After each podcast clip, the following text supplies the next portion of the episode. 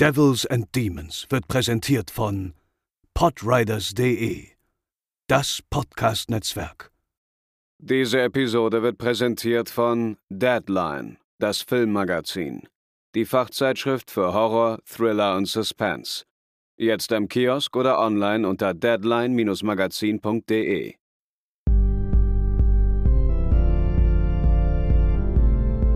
They're coming to get you, Barbara. For you. Moin Moin und herzlich willkommen zur 199. Episode von Devils and Demons Teil 1. Ich bin der Chris und bei mir ist heute natürlich auch André. Moin. Und André, wir äh, sind gerade mehr oder weniger, jetzt sind wir noch gerade äh, wieder zu Hause, aber ansonsten sind wir, glaube ich, äh, gestern den ganzen Tag, äh, heute den restlichen Tag und auch irgendwie den ganzen Rest der Woche äh, live vor Ort im Hamburger Savoy Kino, um uns was anzugucken und was machen wir da nochmal genau? Vielleicht nochmal als Einstieg für die ZuhörerInnen und Zuhörer. Ja, wir befinden uns in der Fantasy Filmfestwoche 2021 und wir haben die Ehre, dieses Jahr so ein bisschen in Hamburg, ja, ein, ein der Podcast-Medienpartner des FFF zu sein. Ähm, wir haben den vorgeschlagen, hey, wir machen quasi für euch die Woche ein Filmfestradio, mehr oder weniger. Also so haben wir es ihnen verkauft. Äh, wir berichten also quasi jeden Tag vom Festival, besprechen eben, welche Filme wir gesehen haben, was wir so empfehlen auch können und was so passiert ist, was wir erlebt haben, äh, hören uns an, was Zuschauerinnen und Zuschauer auch zu sagen haben, sammeln Reaktionen und äh, veröffentlichen damit eben jeden Tag einen Recap des ähm, ver vergangenen Tages. Also heute gibt es quasi die Folge zu gestern vom Sonntag und so weiter wird es dann die Woche eben laufen und berichten eben ähm, ja, quasi live vom Fantasy Filmfest, wie du schon sagst, hier aus dem wunderbaren Savoy Kino in Hamburg. Jetzt gerade nicht, aber wir werden auch die kommenden Tage auch von vor Ort dann äh, podcasten. Das heißt, falls ihr auch mal irgendwie Nebengeräusche mal in der Folge hört, dann liegt das daran, dass wir irgendwie mitten im äh, Foyer des Kinos hocken und dort podcasten. Ja. Oder wenn die und Leute im Kino Nebengeräusche hören, dann sind wir das, die gerade podcasten. Genau, im Saal. Nein, das wollen wir natürlich nicht. Wir podcasten, wenn dann draußen.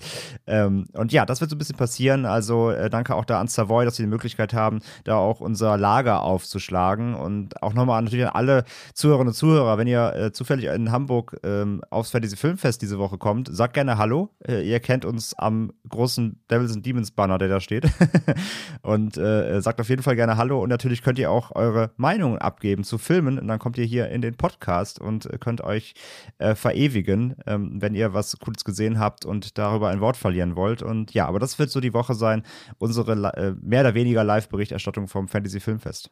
Ja, und äh, wir haben gestern den ersten Tag hinter uns gebracht und das hat ja schon auch einige Highlights mit sich gebracht. Äh, wenn ihr da wirklich alles sehen wollt, was wir da so erlebt haben und auch das Ganze ein bisschen bebildert haben wollt, solltet ihr auf jeden Fall eben auch unsere Social Media Kanäle, vor allem Instagram natürlich auch auschecken. Da bekommt ihr dann auch das nötige Bildmaterial zum Tonmaterial geliefert. Und ja, was haben wir gestern alles erlebt? Gestern war ja der Eröffnungstag des Fantasy Filmfest. Äh, dort liefen zwei Filme. Zum einen äh, lief Gunpowder Milkshake, ein sehr heiß erwarteter Actionfilm, über den wir gleich noch reden wollen. Und zum anderen lief ein koreanischer Film namens Spirit Walker, der dann sozusagen den Abschluss des noch kurzen ersten Tages geliefert hat.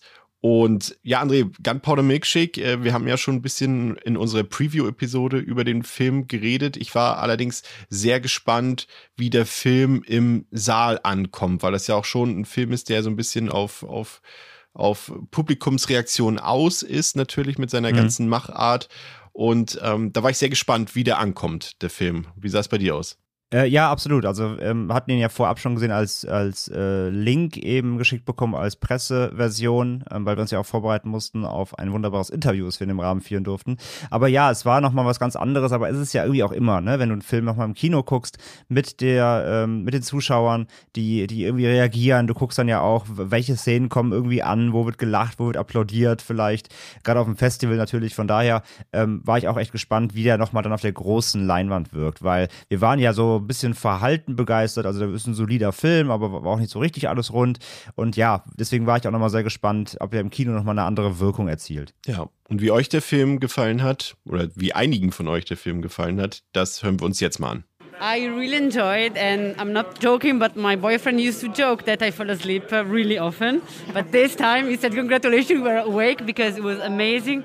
And yeah, the part with the hands where she was not able to use the hands, yeah. that was amazing and had a lot of fun. So great film. Yeah, I enjoy him because yeah, I was a bit skeptical at the beginning. I said, okay, maybe too much blood, yeah. but actually they make really well and it was fun. So yeah, I enjoy. Ich fand ihn eigentlich sehr amüsant, also total anders als jetzt äh, Babies oder ähm, Big Bad Wolves. War, ja, war schon, man kann schon sagen, man hat die Vorbilder gemerkt, so ein bisschen Tarantino, ähm, Morricone-Musik, so, ne? die Vorbilder waren klar. Aber er hatte eine, war sehr stimmig. Ich fand halt den Soundtrack fand ich, fand ich klasse. Es war insgesamt sehr stimmig. Ich mochte es sehr, hatte nicht so viel Tiefgang, aber ich fand die Figuren äh, ziemlich gut. Also mir hat Spaß gemacht.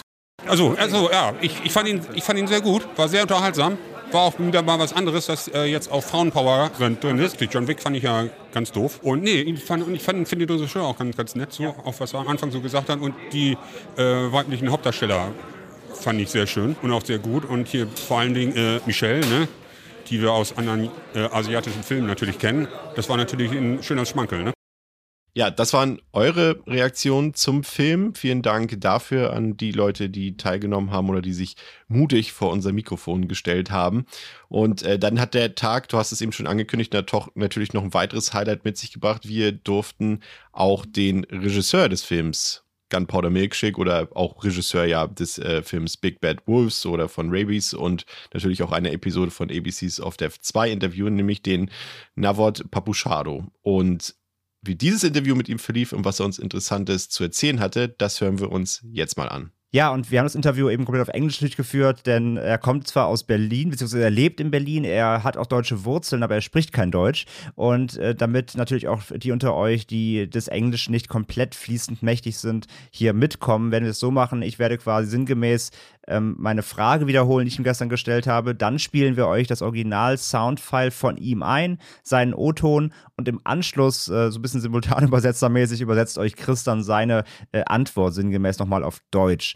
Und ja, wir haben ein, angefangen das Interview mit einer Frage. Wir sind eingestiegen mit, mit, Horror natürlich, weil wir so gesagt haben, hey, wir sind ein Horror-Podcast. Wir machen zwar nicht nur Horrorfilme, ausschließlich, aber zumindest alles, was irgendwie artverwandt ist. Und da er ja eben, wie Chris gerade schon gesagt hat, Horror-Wurzeln auf jeden Fall hat und im Genre angefangen hat, ähm, habe ich ihn gefragt, was ist denn eigentlich sein liebster Horrorfilm?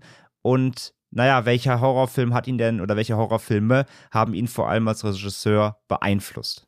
And the first idea that I thought of could work as a feature was a horror movie. Mm-hmm.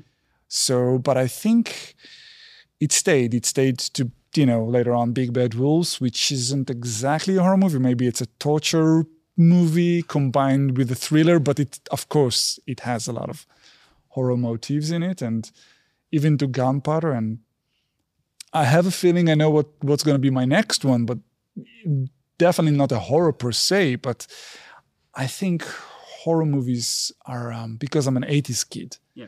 So it's like Spielberg and and, and Zemeckis and, and all of those.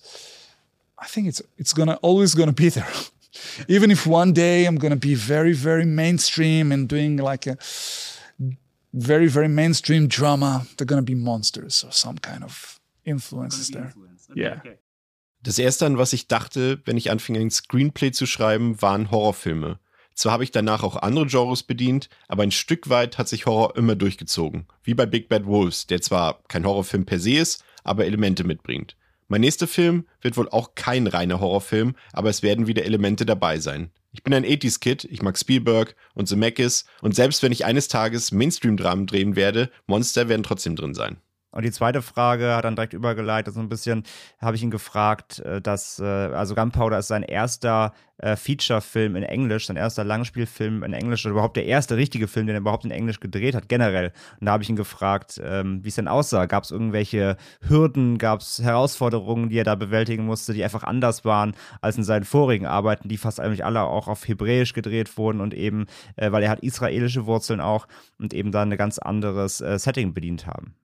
Yeah, it's it was different in many ways, but I think because maybe film is such an international language, um, and when you start mo- working on international movies, you get crew that's from across the world.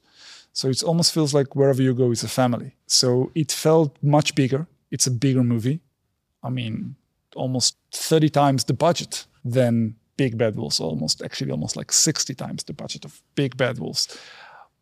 But I kind of I felt like I kind of grew into it, and the cast was amazing to work with, and they, you know, they supported me, and they actually influenced a lot. Me influenced me and influenced the movie, so I didn't feel it was different because I was kind of growing into it. I was kind of building into it. So. Es war auf viele Arten anders, aber auch einfach, weil Film an sich eine internationale Sprache spricht. Die Crew kommt aus aller Welt und es fühlt sich an wie eine große Familie. Es war eine viel größere Produktion als bisher. Es ist ein viel größerer Film. Er hatte etwa 60 mal so viel Budget wie Big Bad Wolves. Aber es war großartig, mit dem Cast zu arbeiten und alle haben mich unterstützt und sowohl mich als auch den Film beeinflusst. Insgesamt war es also gar nicht so eine Herausforderung, weil ich nach und nach in das Projekt hineinwuchs. Ja, und damit überleiten natürlich ja den Cast selber schon erwähnt, habe ich direkt natürlich nachgefragt.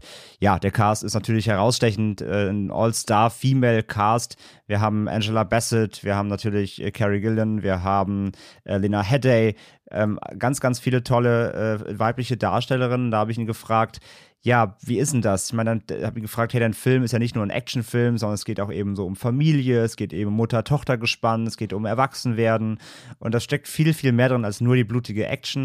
Und ich habe ihn gefragt, als er den Film quasi geschrieben hat, also ihn kreiert hat, zusammen mit seinem Co-Writer Ehud Lavsky, ähm, ob er schon den Cast quasi im Kopf hatte, ob er eine Wunsch einen Wunschzettel hatte, auf dem alle ähm, Darstellerinnen draufstehen, die er gerne besetzen würde, oder ob eben das Ganze sich erst dann im generellen Casting-Prozess einfach entwickelt hat.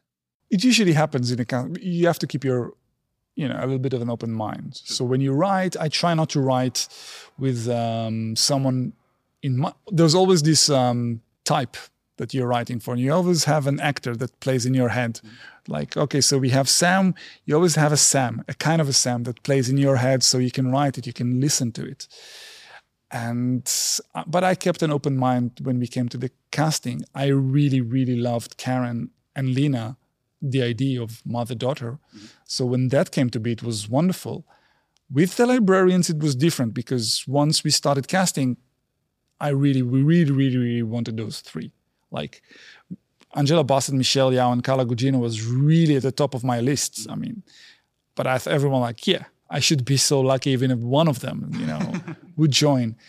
But then they just, they, I think they enjoy the script, but I think they really like the idea of working with each other. So once, oh, wait a minute, Angela is doing this, Michelle is doing this, Carla is doing this. Well, we're going to play with Lena. And, all right. and the chemistry you see on screen was you know, as big as the chemistry offset. I think they really enjoyed.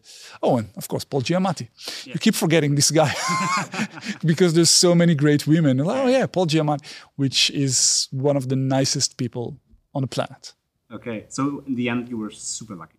Super lucky, yeah. super grateful okay. for um, yeah. Es kommt eigentlich immer im Casting-Prozess zusammen und man muss offen sein für alles und jeden. Man versteift sich beim Writing nicht zu sehr auf einen Schauspieler, sondern man hat einen Typ von Schauspielerin oder Schauspieler im Kopf, der auf die Rolle passt. Ich liebe Karen und Lina und die Idee, dass sie Mutter und Tochter verkörpern. Als das dann klappte, war es großartig. Mit dem Büchereisquad war es anders. Angela Bassett, Michelle Geo und Carla Gugino standen ganz oben auf meiner Liste und ich wollte sie unbedingt.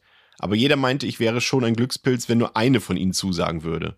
Und sie mochten das Skript ganz gerne, aber vor allem fanden sie es spannend, alle zusammen an dem Film zu arbeiten. Und als dann jeweils die eine hörte, dass die anderen wohl dabei sind und als sie auch noch hörten, dass Lina Headey dabei ist, so kam eins zum anderen und die Chemie war vor der Kamera so großartig wie auch hinter der Kamera. Und man darf vor allem auch nicht Paul Giamatti vergessen. Er geht hinter dem Female-Cast etwas unter, aber er ist wirklich einer der nettesten Menschen auf diesem Planeten. Es war also verdammt viel Glück bei einem dabei. Ja, und darüber sind wir dann auf die Frage gekommen, ähm, über die Drehorte. Also der Film ist komplett in Berlin gedreht worden, in den Babelsberg Studios, aber eben auch an diversen äh, On-Location-Sets in Berlin, also wirklich in den Straßen von Berlin, in Gebäuden. Zum Beispiel das ICC ist drin, äh, Bowling World Berlin ist drin, in Friedrichshain, wo eine tolle Action-Szene stattfindet. Und die Bücherei, zumindest von außen, diese, also die Bücherei ist quasi so der Hub des Films, wo eben diese weibliche Assassinen-Gilde ihren Unterschlupf eben hat. Ähm, da wurde das Bode-Museum zum Beispiel von außen verwendet, wo auch zum Beispiel Queen's Gambit, die Netflix-Serie, gedreht wurde. Und ich habe ihn gefragt, ob er, ja, wie war es generell in Berlin zu drehen und ob er gerne noch mehr äh, Locations generell in Berlin genutzt hätte, abseits der Babelsberg Studios. Und ja, wie war es in Berlin und gab es irgendwelche Challenges da? it was wonderful. I think I was looking for um, for a location that would feel a little bit out of place and out of time. And when you combine, you know, American or English speaking actors with this kind of environment, that you know, Berlin has this mixture of old and new monumental places like the ICC that was left over from the Cold War, and you have the Body Museum, which goes way, way you know before that. So you have this strange mixture of almost like a fantasy land. And i thought that with the help of our amazing crew we can heighten that reality and to create um, a really out of place and out of time movie that could play like oh wait a minute what year is it where are we it's like it's unclear and i thought it would help people be more submerged in the experience you leave reality out the door you leave your worries, you just come in and like, okay, this is a fantasy movie. Berlin is such a special place. Also for me, I'm German. I don't speak the language, unfortunately. I should practice on it. So I also have a very strong connection to, you know, to Berlin and to Germany. And it just felt right. And of course, the atmosphere in Berlin is like no other. It's it's really. I know sometimes Germans don't don't feel it because you grow here and and you sometimes see the problems, which is good because you care about the place and you see only the problems and how it can be better. But from an outsider that, that also has connection, my family was here a couple of generations ago. Mm. When you come, it's it's really a magical place and I got all the magic without the problems because I wasn't so. And we all felt like I mean, the cast fell in love in this place, the producer fell in love with this place. So it just, it was just a, all the stars are aligned for us by shooting in Berlin. I'm still here. I stayed. I, I'm living here between here and London right now. Ja, es war fantastisch. Ich habe nach Drehorten gesucht, die irgendwie entrückt und aus der Zeit gefallen wirken. Und Berlin hat diesen besonderen Mix aus modern und alt, wie das ICC zum Beispiel oder das Bode-Museum. Es wirkt fast alles wie in einem Fantasy-Reich. Dadurch weiß der Zuschauer nicht so richtig, wann und wo der Film spielen soll. Und genau das wollte ich erzeugen. Es hilft, in die Erfahrung einzutauchen. Du lässt deine Sorgen einfach an der Tür und akzeptierst, dass es ein Fantasy-Film ist. Berlin ist so ein spezieller Ort, auch für mich. Ich bin Deutscher, auch wenn ich jetzt nicht die Sprache spreche und ich weiß, ich sollte sie üben. Ich habe Familie aus vorherigen Generationen hier und ich habe diese spezielle Verbindung zu dem Land und der Stadt Berlin und die Atmosphäre dort findet man nirgendwo anders. Ich weiß, Deutsche fühlen das oft nicht, weil sie selbst hier aufwachsen und sie nur die Probleme sehen, was natürlich nicht schlecht ist. Aber als jemand, der nicht gebürtig von hier kommt, ist es ein magischer Ort. Und die Crew hat's gefühlt, der Cast hat's gefühlt und alle Sterne standen einfach richtig beim Dreh in Berlin. Und deshalb bin ich geblieben und ich lebe derzeit in Berlin und in London.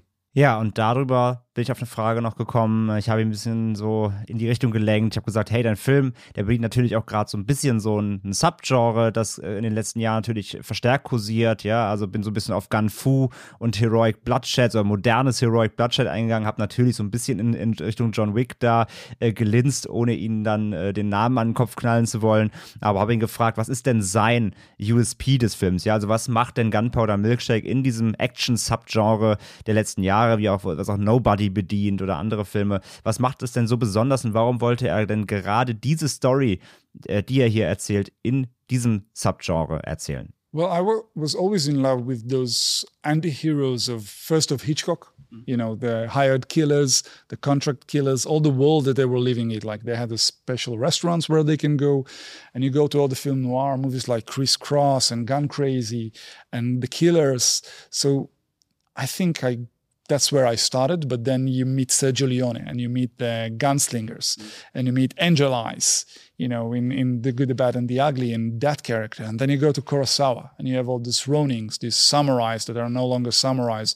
So all these anti-heroes, the story was pretty much, or their stories was like they're they're villains, but inside their them being villains on the outskirts of society, they always find this emotional engine that changes them. And it's almost the same kind of formula in all these movies, but it changes from country to country, and sometimes it even influences each other. Like we know that Kurosawa and Leone had this little back and forth by influencing each other. So I was always fascinated by those characters, those outlaws that ended up being celebrated or ended up you, you realize they had more heart than all the people that were living, you know, under the rules of society. And it evolved. It started with them, but then you had Jean Pierre Melville with the samurai, and then later on you have Leon the professional, mm-hmm. and you have Nikita, and of course Kill Bill. So that genre existed since the 20s and the 30s. It always, you know, we were always fascinated by these outlaws. And I think what fascinated me the most was the world building. And I think in recent memory, people love to mention John Wick. We, I was a fan of the first one, and I think he did it in a very, very um, efficient way because he brought back all the stuff that I grew up on. Like, oh, this is this is great. This is a modern version.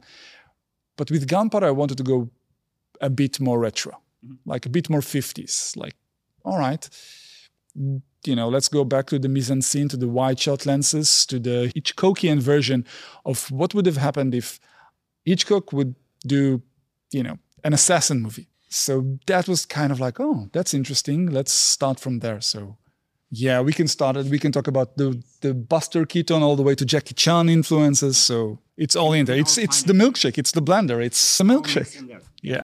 Ich habe immer schon die Außenseite-Stories geliebt. Auftragskiller, Hitchcock und die Welt, in der sie lebten, mit beispielsweise speziellen Restaurants für sie. Auch liebe ich den Film Noir wie Chris Cross, Gun Crazy oder The Killers.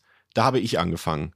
Aber dann kommt Sergio Leone und die Gunslingers und Angel Eyes in The Good, The Bad and The Ugly. Und dann kommt Kurosawa und du hast die Ronin und Samurai. Diese ganzen Anti-Helden. Sie sind quasi Bösewichte am Rande der Gesellschaft und es gibt immer diesen emotionalen Antrieb, der sie zum Umdenken bewegt. Und diese Formel findet man in vielen Filmen aus verschiedenen Ländern, aber immer mit einer eigenen Note. Kurosawa und Leone hatten dieses Ding laufen, immer vor und zurück, indem sie sich gegenseitig beeinflussten. Ich mochte jedenfalls immer diese Outlaws, die aber dann trotzdem gefeiert wurden, weil sie letztendlich doch mehr Herz hatten als die eigentlichen Bad Guys. Und dann kam Jean-Pierre Melville mit der eiskalte Engel und dann Leon der Profi und Nikita und natürlich Kill Bill. All dieses Genre existiert seit den 20er Jahren. Und was mich daran immer faszinierte, war vor allem das Worldbuilding. Und dann hatten wir John Wick und ich mochte den ersten wirklich sehr, weil er sehr effizient war und alles vereinte, womit ich aufwuchs. Aber mit Gunpowder wollte ich mehr Retro gehen, mehr 50s und zu den weiten Kameraeinstellungen. Als ob Hitchcock einen Auftragskiller-Film dreht. Das war immer meine Idee des Films. Da steckt auch Buster Keaton und Jackie Chan drin. Das ist der namensgebende Milkshake. Da ist alles drin.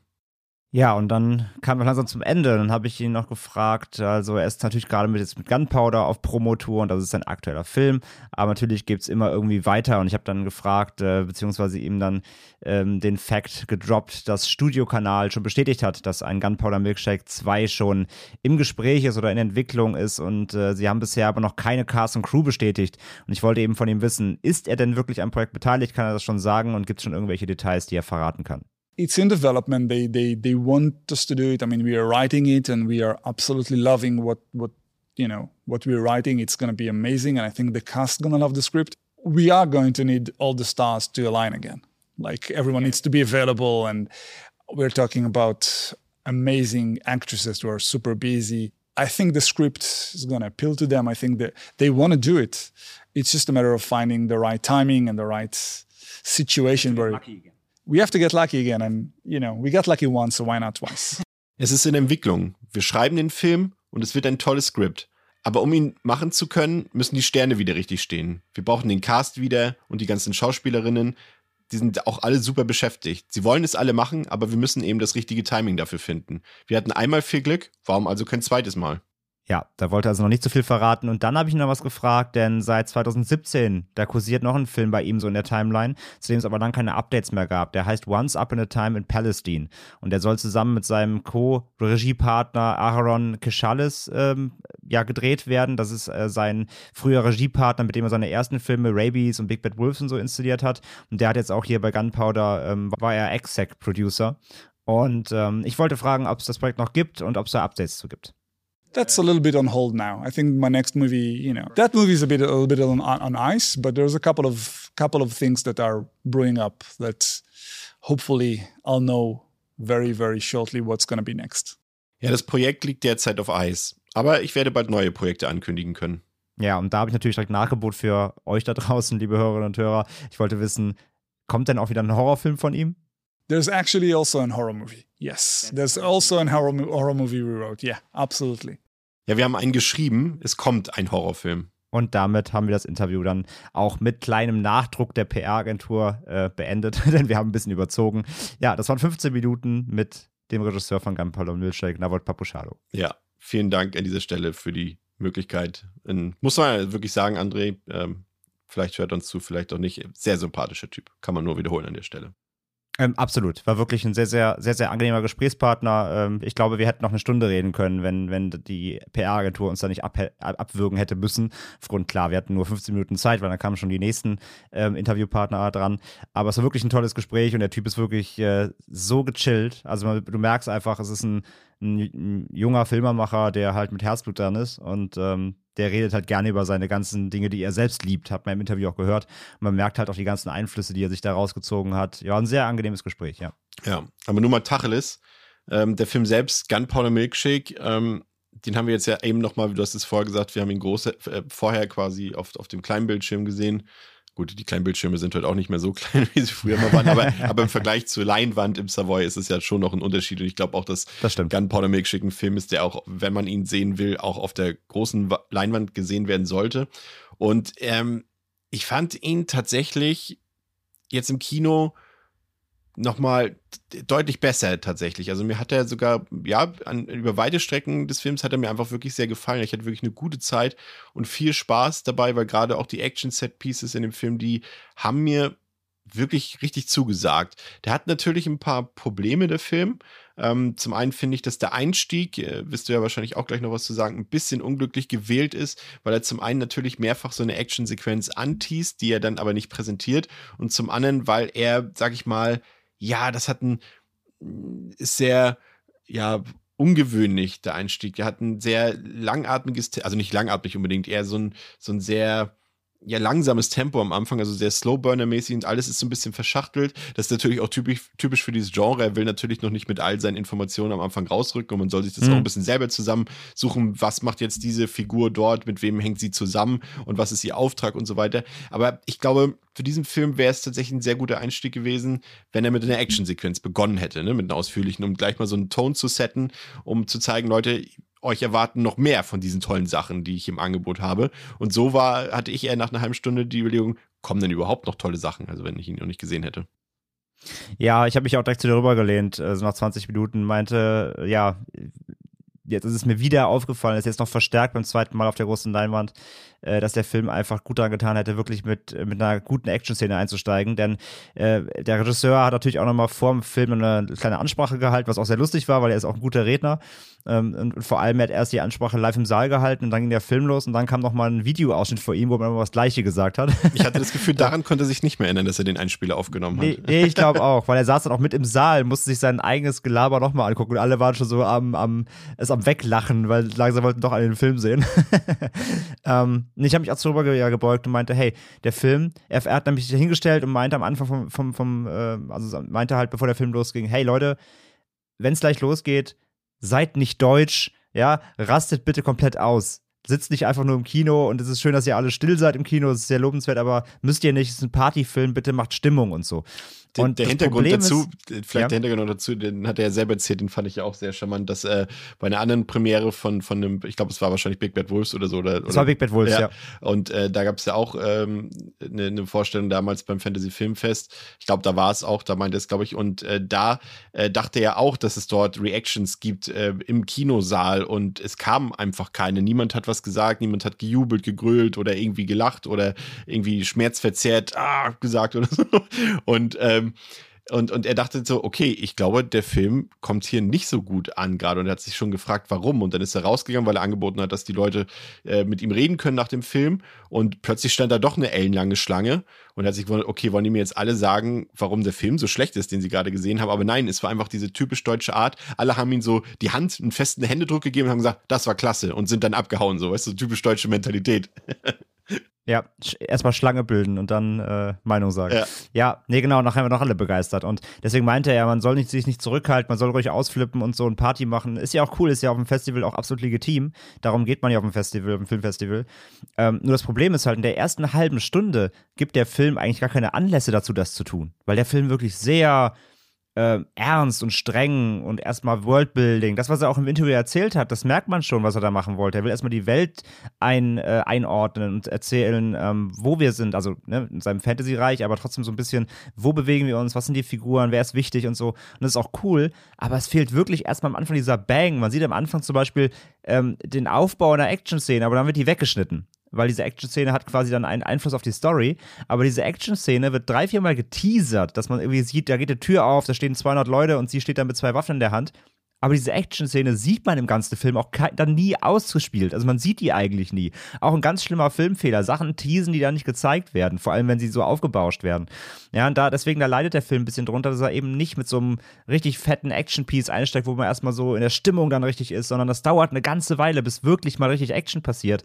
Und das ist ein bisschen schade. Ähm, und deswegen mein, mein größtes Fazit zum Film ist auch direkt so, äh, das war beim ersten Mal schon so und jetzt hat sich noch verstärkt. Der Film hat für mich ein Tonalitätsproblem. Denn ich glaube, er wollte einen spaßigen, launigen Actionfilm machen, aber dafür hat der Film dann teilweise doch sehr viele melancholische und traurige und tragische Szenen, viel Mutter-Tochter-Gespräch, viel Emotion und so richtig abfeiern, Party machen. Es gibt Szenen, die sind lustig. Es gibt aber auch Szenen, die sind nicht so lustig, weil das Gag-Timing auch nicht das allerbeste ist. Aber es gibt tolle Szenen. In dieser Bowlingbahn zum Beispiel, die Kampfszene ist super. Die finde ich so, die, die spiegelt den, den Mut wieder, den er verkörpern wollte. Oder diese tolle Szene der Arztpraxis, ja, das ist purer Slapstick, hat ja auch Jackie Chan im Interview erwähnt. Da merkt man die Einflüsse und die Szenen sind wirklich cool und witzig und die passen auch zu diesem Namen Gunpowder Milkshake und alles so in Neon und alles wild und ausgeflippt. Aber dann gibt es daneben eben wieder ganz viele andere Szenen, die sehr gesetzt sind, die sehr ernst sind, die, die auch fast, also gerade das Finale, die finale Schlacht, die ist schon sehr, ähm, ja, äh, äh, da, da geht's um was, ja, also da, da, da muss man um Charaktere auch mitbangen, so, weil man Angst hat, sie, sie könnten draufgehen. Und das ist eben nicht dieses locker leichte, wir machen eine Stimmung, das ist kein, kein Ready or Not oder so, ja. Ich meine, erinnere dich, Chris, wir waren in Ready or Not ja. auf dem diese Filmfest, was da eine Partystimmung war. Aber so ein Film ist Gunpowder Milkshake gar nicht. Und ich habe das Gefühl, er wollte eigentlich einen anderen Film schreiben oder er hat er hat gedacht, sein Film ist mehr Party, aber eigentlich ist es ein teilweise sehr, doch sehr ernster und, und eher gesetzter Film, der auch eine, eine Message hat und eine Geschichte erzählen will. Also da finde ich, da passt nicht ganz zusammen seine, glaube ich, seine eigene Erwartungshaltung, wie das Publikum seinen Film sehen will. Und so ging es mir jetzt auch wieder im Kino, denn es gab, äh, es gab einmal Szenenapplaus, bei einer, eben bei dieser, bei dieser äh, Arztpraxisszene, äh, aber sonst wurde eben nicht viel ausgeflippt. Und der Film, der Film liefert das aber auch nicht so richtig, muss ich sagen. Ja, ja, aber wie gesagt, das, das klingt jetzt ein bisschen kritisch, aber du meinst es, glaube ich, gar nicht so kritisch, wie es wie Ich meine ich mein es genau. dahingehend kritisch, wirklich nur auf diese Äußerung von ihm. Ja. Weil, ähm, weil wenn er so den Film einleitet und der Film bietet das nicht, dann ist irgendeine Diskrepanz zwischen der Vision des, des Regisseurs und wie der Film letztendlich geworden ist. Aber trotzdem ist der Film ein solider Film. Also der sieht super aus, der ist natürlich handwerklich äh, klasse. Man sieht auch, dass er, dass er Regie führen kann, gar keine Frage. Der ist toll ausgestattet, der hat ein riesen Budget, der hat einen fantastischen Cast natürlich. Ich meine, um den geht es auch hauptsächlich.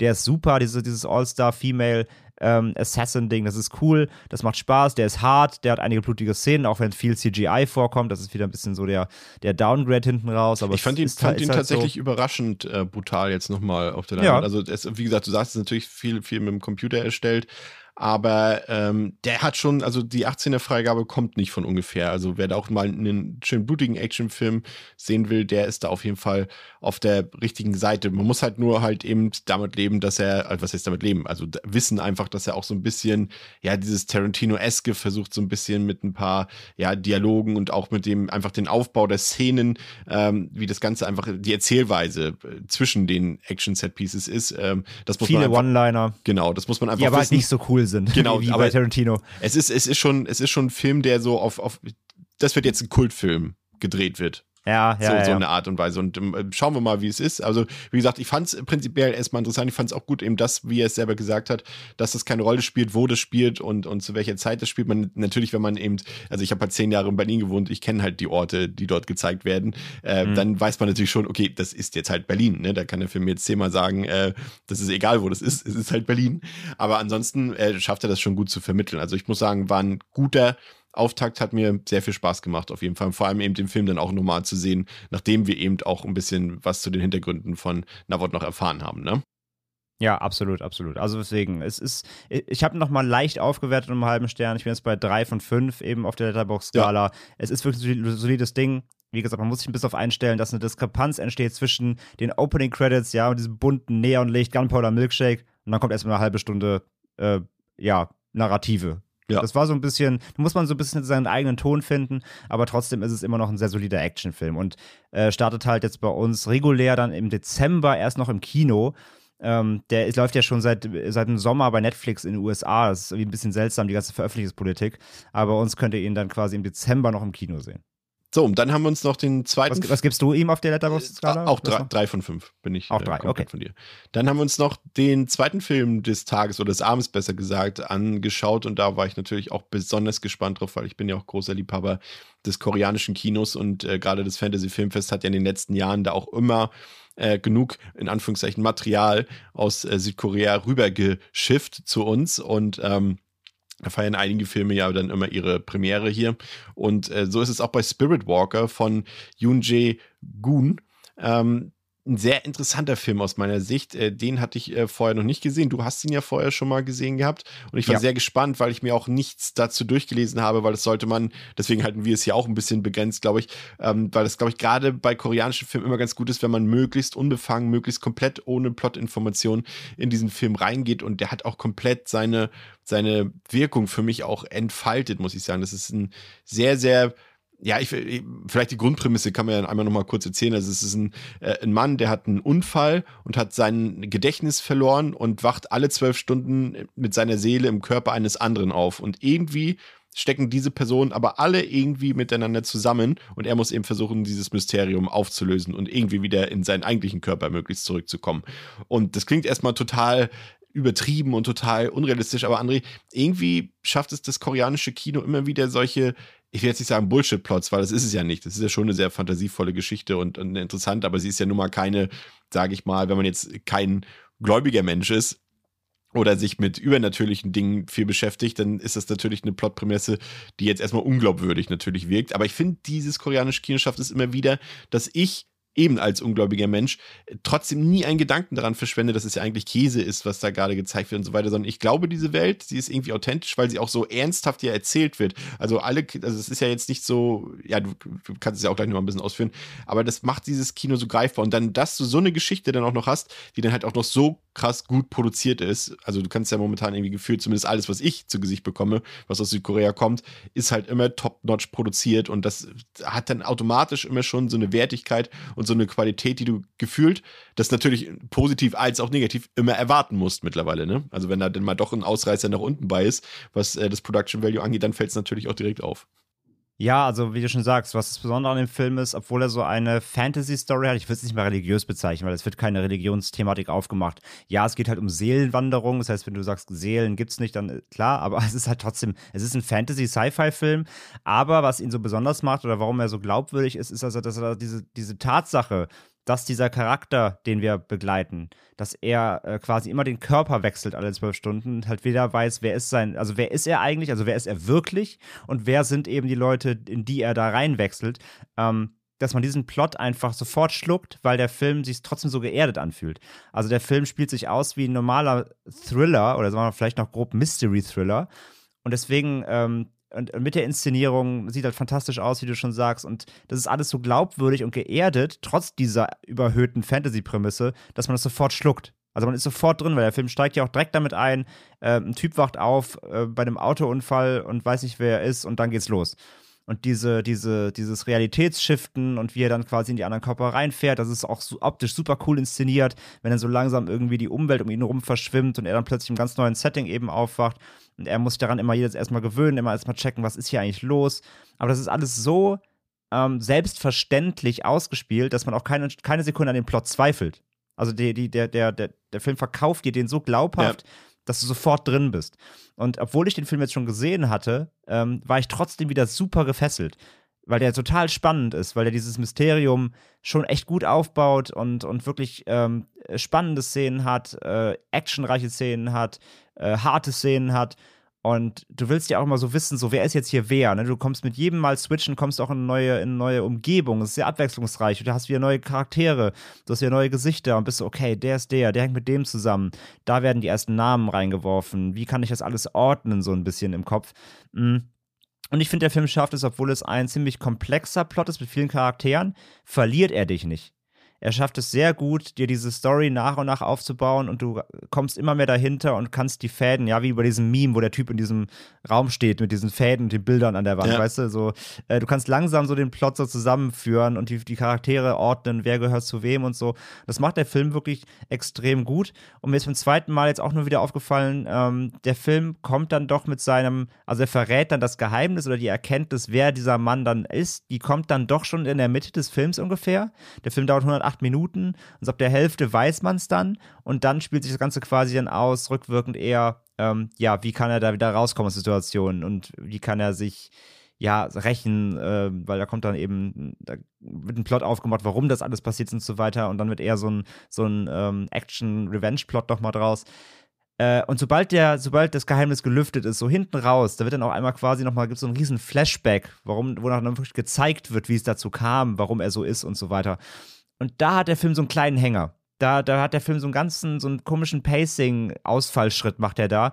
Und da verliert er plötzlich einmal den Grip, so den er bis dahin aufgebaut hat. Das ist ein bisschen schade.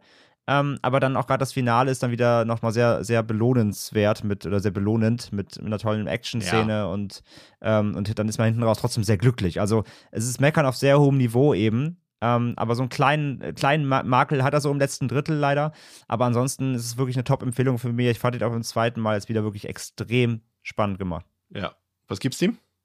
Ich habe dem jetzt dreieinhalb und ein Herz gegeben. Also, wie gesagt, für vier äh, hat er dann ein bisschen zu sehr geholpert, auch im zweiten Mal jetzt nochmal, aber ähm, trotzdem, wie gesagt, große Empfehlung von mir. Ja. ja, ich fand, wie du eben schon gesagt hast, vor allem auch die Actionsequenzen, die sind ja äh, immer auch perfekt eingesetzt, finde ich, weil sie sind nicht äh, so übermäßig verteilt über den Film. Also, das ist jetzt nicht alle zehn Minuten Actionsequenz, sondern meistens so ein, zwei, aber diese haben es dann richtig in sich und so ist es ja auch bei Spirit Walker.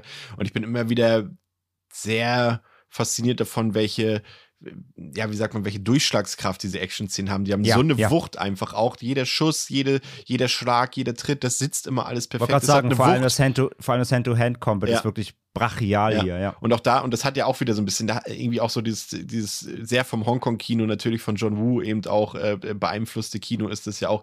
Du siehst es ja auch, die Leute, die schießen mit 20 Patronen drauf und laufen trotzdem weiter oder, oder, ne, also da fliegen halt die Kugeln, wie, wie sagt man, Bullet Hell-mäßig durch die Ja. Gegend. Ähm, aber das kaufst du ab, weil das so stark inszeniert ist und, und das packt dich einfach mit und dann ist dir das auch egal, ob da die Leute eigentlich schon nach zwei Sekunden alle tot sein müssten, aber immer noch rumlaufen. Das ist vollkommen egal bei so einem Film. Das macht einfach sehr viel Spaß und äh, ich muss sagen, ich habe dem auch vier von fünf gegeben. Also ich, das war für mich eine echte Überraschung. Ja, also so viel zu Spirit Walker. Und jetzt noch abschließend zu unserem Programm für heute, beziehungsweise ihr hört es dann morgen. Ähm, da gibt es für uns dann auch die geballte Ladung an Filmen. Äh, wir schauen uns heute See For Me an, Broadcast Signal, Intrusion, Bloody Oranges und Hunter Hunter, auf den ich mich sehr freue, weil du ja auch schon so viel geschwärmt hast von dem Film. Und ähm, Genau, also ich kenne ich kenn halt Broadcast Signal Intrusion, habe ich schon gesehen, Ja. fand ich gut. Ist so ein, so ein, ja, so ein Fincher-Plot. Bin ich mal gespannt, wie er dir zusagt. Und Hunter Hunter habe ich auch gesehen. Da wird das, da bin ich sehr gespannt aufs Ende, wie das im Kino wirkt, weil das zimmert dich richtig weg. Ich bin, ich bin sehr gespannt und äh, meine Reaktion dazu hört ihr dann morgen. Vielen Dank, dass ihr heute dabei wart und dass ihr auch in den folgenden Tagen dabei sein werdet. Es werden ein paar viele Episoden äh, und ähm, ich hoffe, dass äh, wir euch nicht zu viel werden, aber ich glaube, es ist einfach auch spannend und ich glaube, man kann ja eigentlich gar nicht genug Podcasts kriegen. Also, also wenn es nach mir geht, meine. Lieblingspodcasts können von mir aus jeden Tag eine neue Episode bringen. Also von daher gehen wir mal davon aus, dass es bei euch der Wunsch auch da ist. Also von daher bis Was, was, wir, was wir auch gestern, äh, sorry, ganz kurz Ja. noch, was wir auch gestern äh, festgestellt haben, ne, war ein bisschen, hast du noch, hast du noch gesagt, nach dem letzten Film dann, guck mal, ein Fantasy-Filmfest-Auftakt ohne Horrorfilm. ja, stimmt. Ich meine, klar, das Fantasy-Filmfest ist jetzt per se kein Horrorfilmfestival, aber du hast schon so richtig festgestellt, früher, früher war die Verteilung doch extrem horrorlastig. Ähm, heute sind sie ein bisschen weg davon. Aber ich meine, gut, wir haben es ja auch schon gesagt. Ich meine, wir, wir hatten jetzt auch gerade erst Cobra. Wir bewegen uns ja doch inzwischen auch so ein bisschen über dem Tellerrand. Das Fantasy Filmfest passt, äh, passt, passt sich an uns an. Genau, genau, nicht andersrum, auf keinen Liebe Fall. Grüße an dieser Stelle. also, von daher, äh, danke fürs Zuhören und bis morgen werden wir uns wieder hören. Geht aufs Fantasy Filmfest und habt Spaß. Ciao. Ciao.